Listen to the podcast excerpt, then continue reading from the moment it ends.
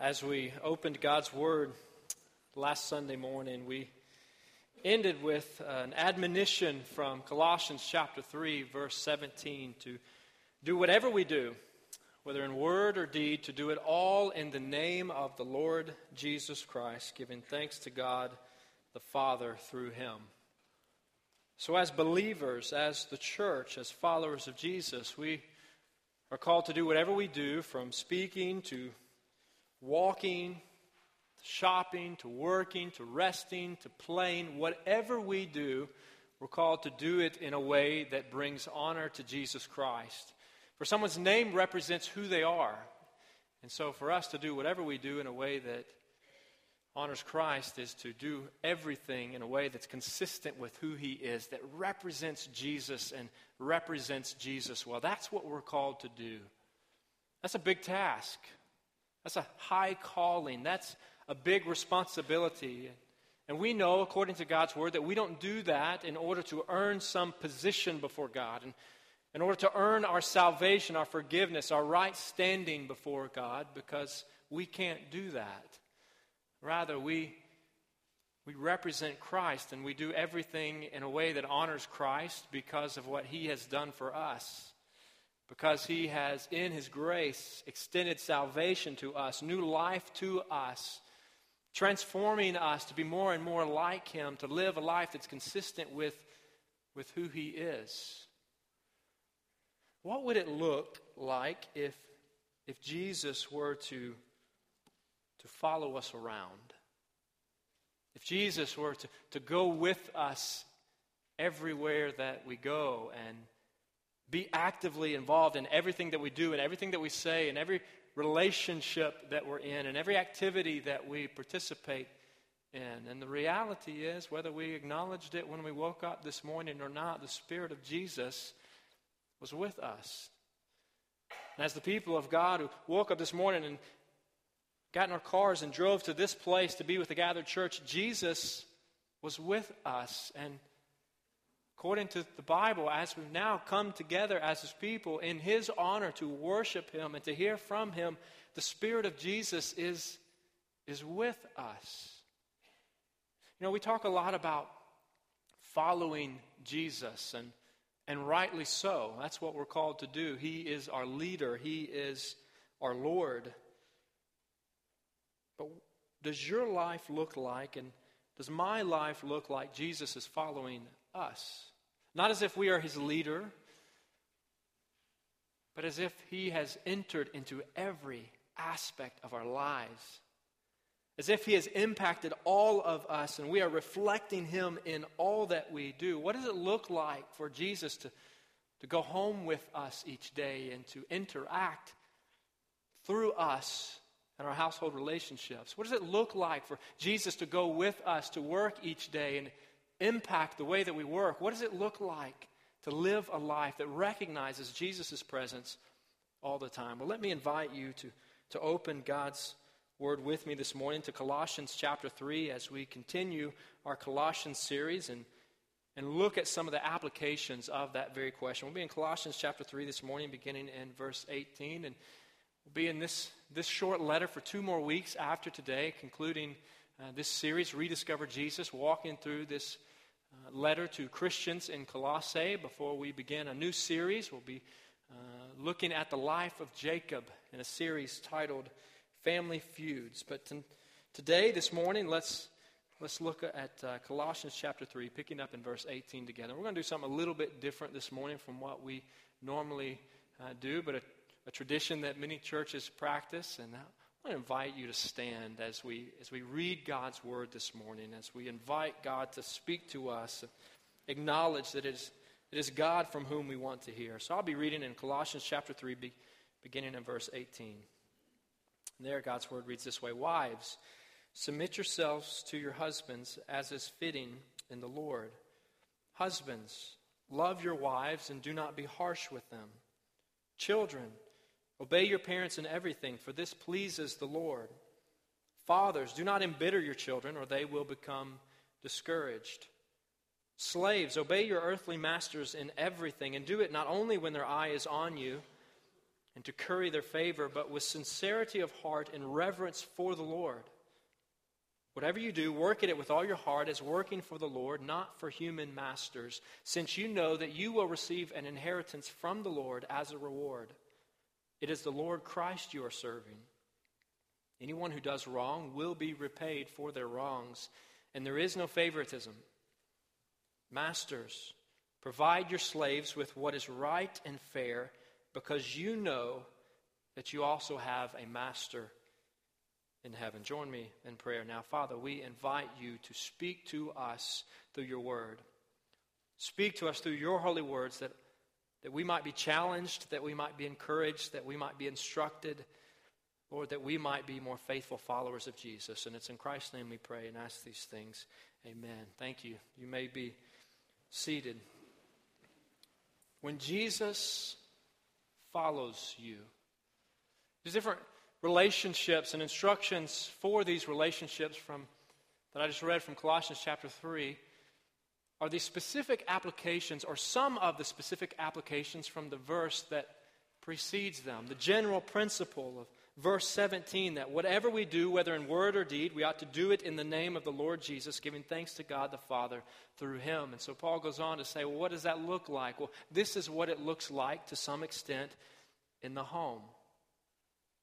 What does it look like for Jesus to, to go with us wherever, wherever we go? If you've ever been in a car, whether you were driving or riding with some sort of GPS system on, whether that's a GPS that's attached to your windshield or a navigation system in your car, perhaps on your phone, then periodically you had a voice speaking to you, telling you where to go.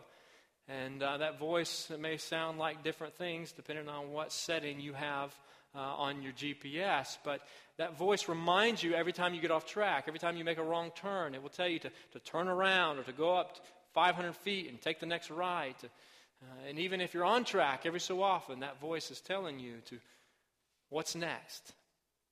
And, and when it does, if you've ever been like me, then sometimes you forget the things on, and this voice sort of comes out of nowhere and surprises you. And you're thinking, Who, who's here with me? Who's, who's with me? Who's telling me where to go? But thankfully, a GPS is not really interested in everything else that we're doing and saying. GPS is really only concerned with whether we're staying on track, whether we're navigating uh, the roads correctly, whether, whether we are following the map.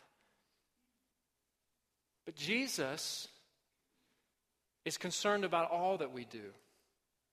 He's interested in everything that we think, everything that we do, everything that we say, and He goes with us and desires to lead us and to instruct us and to inform us and to impact us and to transform how we how we do everything, not least of which how we interact with those who are closest to us. And according to the Word of God here and elsewhere, we know that Christ's followers must honor Christ in marital relationships. Christ's followers are called to honor Christ in, in marital relationships. I'm not saying that to be a follower of Christ means that you have to be in a marriage relationship. That's not what I'm communicating. But those who are in a marriage relationship are called to honor Christ in that relationship. Look back at Colossians chapter 3 verses 18 and 19. Wives, submit yourselves to your husbands as is fitting in the Lord. Husbands, love your wives and and do not be harsh with them. These are probably some of the, the least popular verses of Scripture in the world today in our culture today. And if we don't read them, and if we're not at least a little bit uncomfortable or, or wondering whether or not these principles are, are outdated, we are at least aware of our own inadequacies of living up to the standard, of living up to this ideal that, that Paul sets forth for the relationship between husbands and wives. And live in a culture today that's not too keen on the idea of submission. Submission is sort of a, a buzzword that sets us off. We're bothered uh, by this. In fact, many, many Christians even are wanting to, to explain this truth away or to bury these instructions in the cultural context of the day. And no doubt it is extremely important when we read and study God's Word that we interpret it in light of its historical, cultural context, but, but I believe that there are principles here and instruction here for Christians that is pertinent for believers in every age, in, in all ages. In fact, this is a truth that we see elsewhere in Scripture. In 1 Corinthians chapter 11, Ephesians chapter 5, and 1 Peter chapter 3, where Paul gives instructions to husbands and wives and what that relationship looks like. And it's important that in all of these relationships, the marriage relationship and the other relationships that we'll see here in this passage, that Paul is, is not burying these truths in a culture. He's not conforming his message to the culture. Rather, he is revolutionizing ideas that were already present in, in a culture. He's heightening the call, he's heightening the principles, he's heightening the responsibility for believers who find themselves in these various relationships. In fact, in first century Roman world, it was not uncommon for husbands to demand obedience from their wives. And wives were often treated as a lesser person, and husbands often acted with unkindness and demeaning comments and actions. And unfortunately, we know this is often the case in many homes today. But what Paul is communicating here, what the Bible is communicating here for us as believers today who find ourselves in, in these relationships, he is communicating the idea of, of joyful submission to loving leadership in the home. In other words, he's, he's not telling wives to simply obey your husbands or let your husbands dominate you, or he's not expressing unqualified obedience. Rather, he is He's asking Christian women who have a loving leader in the home to joyfully submit, to willingly follow that leadership. And likewise, he's telling men to lovingly lead their families, to lovingly lead their wives in the home. A concept that was almost foreign in that day. Nowhere else in ancient literature of the time were husbands called really to love their wives.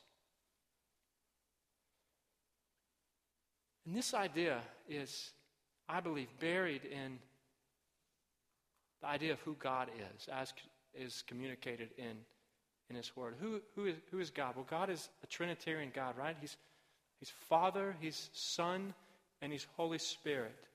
One God, three distinct persons. Now, stay with me, hang with me just for a moment on this. But within the Godhead, within the Trinitarian God that we worship and and we serve, all are equal, all are God, all are eternal, all share the attributes of who, who God is. But within the Godhead, loving leadership and, and joyful submission is practiced.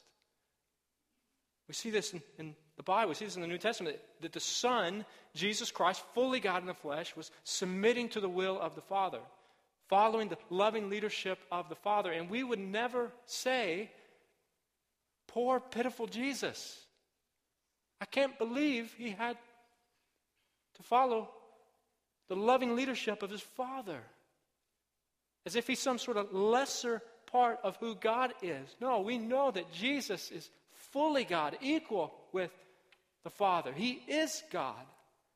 And yet, this is a practice that we see in the Godhead. In other words, God's design for gender roles within the context of marriage reflects something of who he is and how he operates and how he relates to himself. And this is a beautiful picture of complementarian structure in the home. Loving leadership, joyful submission in a way that honors the Lord. And this is, by the way, one of the strongest arguments for God's design for heterosexual marriage and in a culture, particularly such as today. That when we participate in and we follow God's design for, for our roles and we interact with one another as husbands and wives in a way that is loving toward each other and, and husbands lovingly lead, leading their wives and leading their families. We are communicating the character of God to the world. We are expressing something in a tangible picture of who God is. We as believers are, are called to do that. So, what does that look like for us? I think it looks like putting your spouse first. In your marriage, put your spouse first. Put your spouse before yourself. Because the love that we are called to here, and the love specifically that is commanded of husbands here, is, is not romantic love, it's agape love. It is the unconditional, sacrificial love that God has shown us in and through Jesus Christ. So, what does it look like to put our spouse first? Well, what does it look like to lovingly lead in the home? It looks like husbands, it looks like valuing our wives' desires and wishes and needs, even above our own. What does it look like, wives, to joyfully follow the loving leadership of your husband? It looks like putting your husband's needs and wishes and desires even before your own. We are called to self sacrifice, sacrificial love, and humility, putting our spouse first. Christ followers must honor Christ in marital relationships. We see that here in Colossians chapter 3. And we also see that Christ followers must honor Christ in family relationships. Christ followers must honor Christ in marital relationships and in family relationships. Look back at Colossians chapter 3, picking up in verse 20. Children, children, obey your parents in everything, for this pleases the Lord. Fathers, do not embitter your children, or they will become discouraged. What's fascinating to me about this section of of this letter, this portion of God's word, is that as Paul walks through these various household relationships, he speaks directly to the people that find themselves in these roles. He doesn't say, Parents, make sure your children are obeying you. He says, Children, obey your parents in the Lord in everything, for this pleases the Lord. In other words, he is communicating that the children in the church, remember, he's writing to the holy people in Colossae, the faithful brothers and sisters in Christ, chapter 1 verse 2. He's writing to the church, and as he does, he addresses children directly, signifying that they are a vital part of the church. That they are part of the church. In other words, if you're a child and you're a believer in Jesus, honor Jesus by obeying your parents in everything. For this pleases the Lord. And we know from elsewhere in Scripture, certainly the words of Jesus, that there are different levels of allegiance. Our allegiance to God becomes, comes before everything else. So if any of us find ourselves in a situation where our parents are asking something of us, or husband or wife is asking something of us that is not pleasing to God, then our allegiance to God is first. What the Bible is saying here is you also show your allegiance as a Christ follower to God by obeying your parents in everything, for this, for this pleases the Lord. And the flip side says, Fathers, do not embitter your children, or they will become discouraged. In other words, as you lead in the home, as you lead your kids, as you parent your children, this is not a condemnation of discipline. We know that parents are called to discipline in the home, but but discipline always, ought to always be done in love. Our children should never question our love for them, even in the midst of, of our discipline. Just as a husband is to mirror the unconditional and sacrificial love that God has shown us through the sacrifice of Jesus Christ, fathers called to mirror the unconditional love of our Heavenly Father who showers grace and love protection upon us day after day, moment after moment. And, and moms, you're not off the hook here either. No, verse 21 says, Fathers, do not embitter your children, but that can actually be interpreted. It can actually also refer to, to fathers and mothers, to parents, and use that way, that way elsewhere in, in the Bible. Interpreted as fathers here, probably most closely fitting the cultural context as fathers were the primarily are primarily the responsible ones for leading the home and disciplining children, but mothers and fathers imitating the love of Christ in the home. So, what does this look like in the home for, for parents and children? In your home, respect parent child roles. In your home, respect parent child roles. In your, in your marriage, put your spouse first, and in your home, respect parent child roles. If you're a child and you're a follower of Jesus, then and obey your parents. They are your parents, even when it appears as if they don't know what is best. And parents, if you're a believer and you're in a parental role, then and lovingly lead your children in a way that reflects the character of God. Doesn't mean that we don't learn from one another. Doesn't mean that sometimes even our children may know what is best. In fact, I experienced this yesterday afternoon as I was putting my youngest down for a nap, and my daughter followed me uh, into his room, and she said, "Don't worry, Dad. I'll stand right over here. I just want to watch you put him down for a nap, and I'll stay right here and be real quiet while you pray for him." And sort of looked at her and said, Well, Kinsley, I usually just pray over him when I put him down at night, uh, not necessarily when I put him down for a nap. And just as serious as can be, she said, Daddy, I really think you need to pray for him every time you put him down. I thought, you know what? You're right. I'm going to pray for him for him now.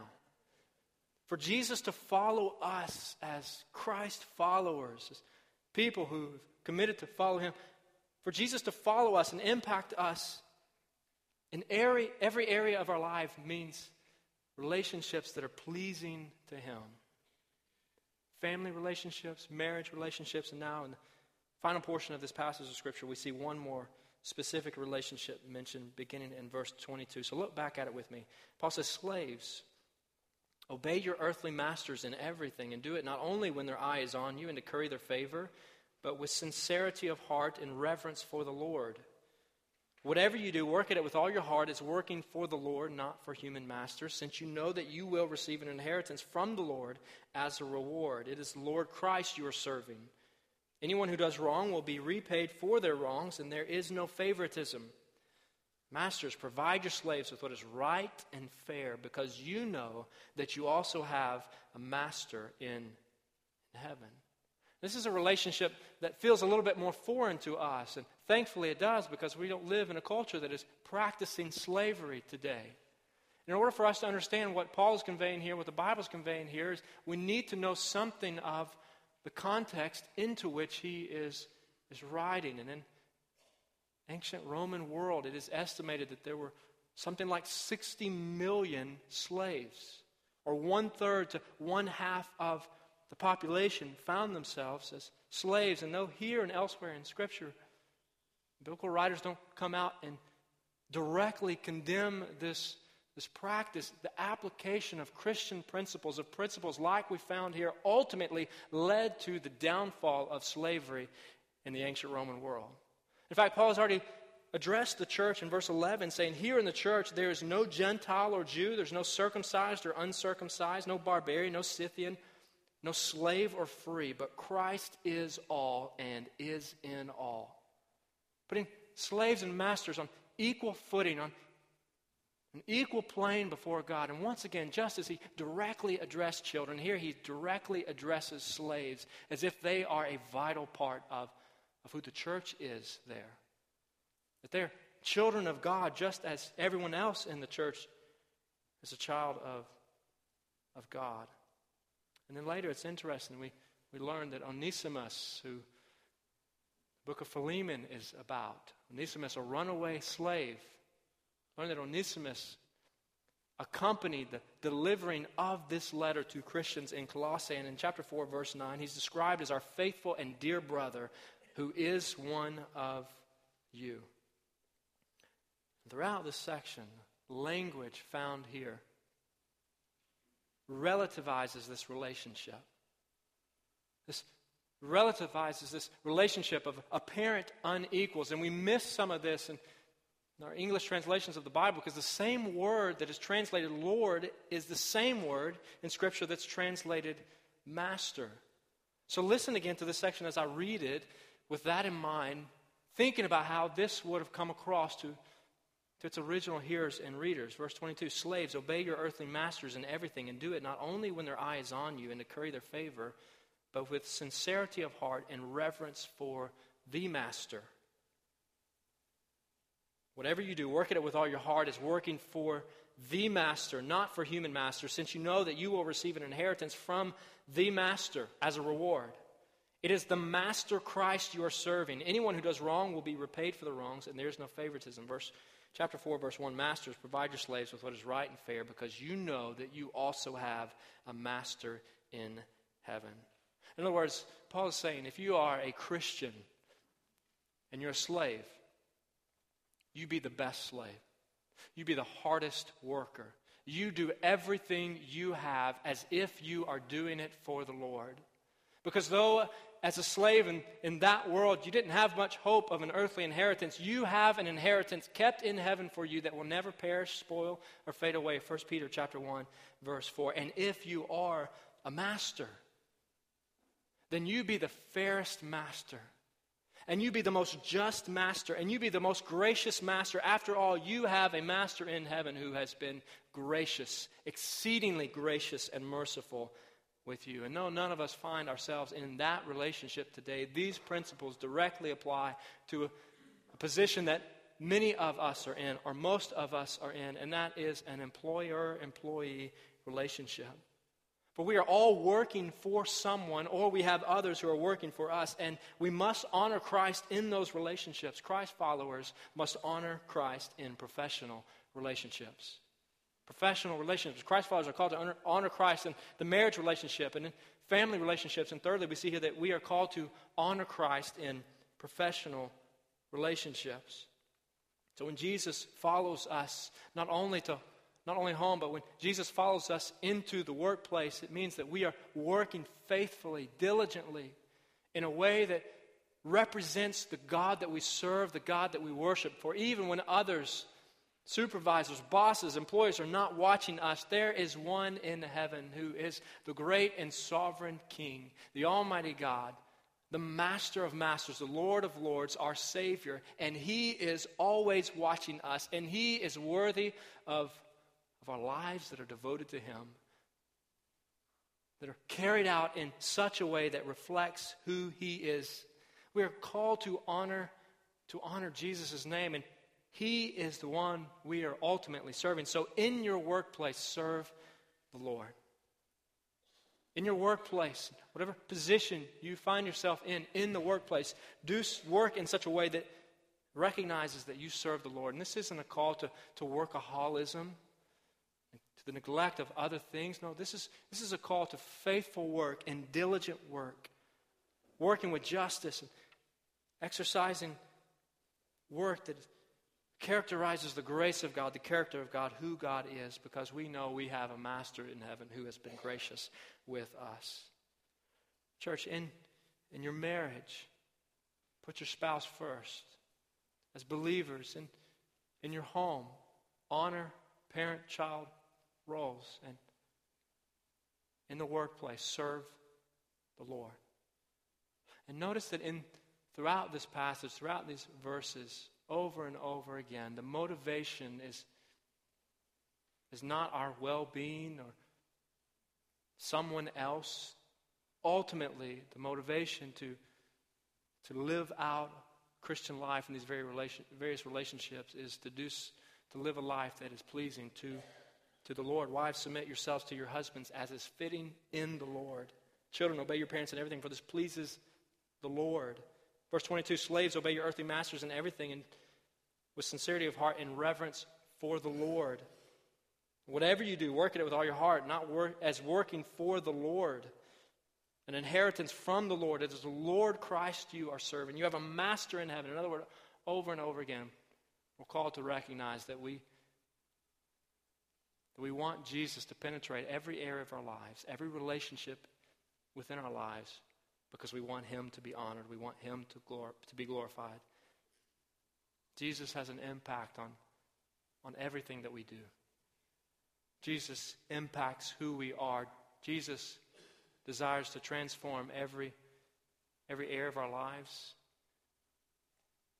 from our marriage, our family relationships, to our work ethic, ultimately for His glory. So, in summary, Jesus impacts the ordinary, everyday relationships of His people. Jesus desires to impact all of us. And that ought to be evident in the relationships with people who are closest to us. Jesus impacts the ordinary, everyday relationships of his people. As Jesus impacting your relationships? Does your look, life look as if Jesus is following you around? Has Jesus had an impact on you? Father, we thank you this morning for the opportunity once again to open your word, to, to hear from you. Father, I do pray that that has indeed taken place today. Lord, I pray that you would continue to speak to us, that you would continue to lead us as your people who desire to reflect who you are, to be, to be faithful to, to who you are and who you call us to be. And Father, we pray that our lives would model for others a life that is devoted to Christ, a, a life that has been totally transformed, revolutionized by, by your love for us through Jesus Christ. Father, hear our praise now as we respond to you, for you are worthy. And it's in Jesus' name I pray and ask these things. Amen.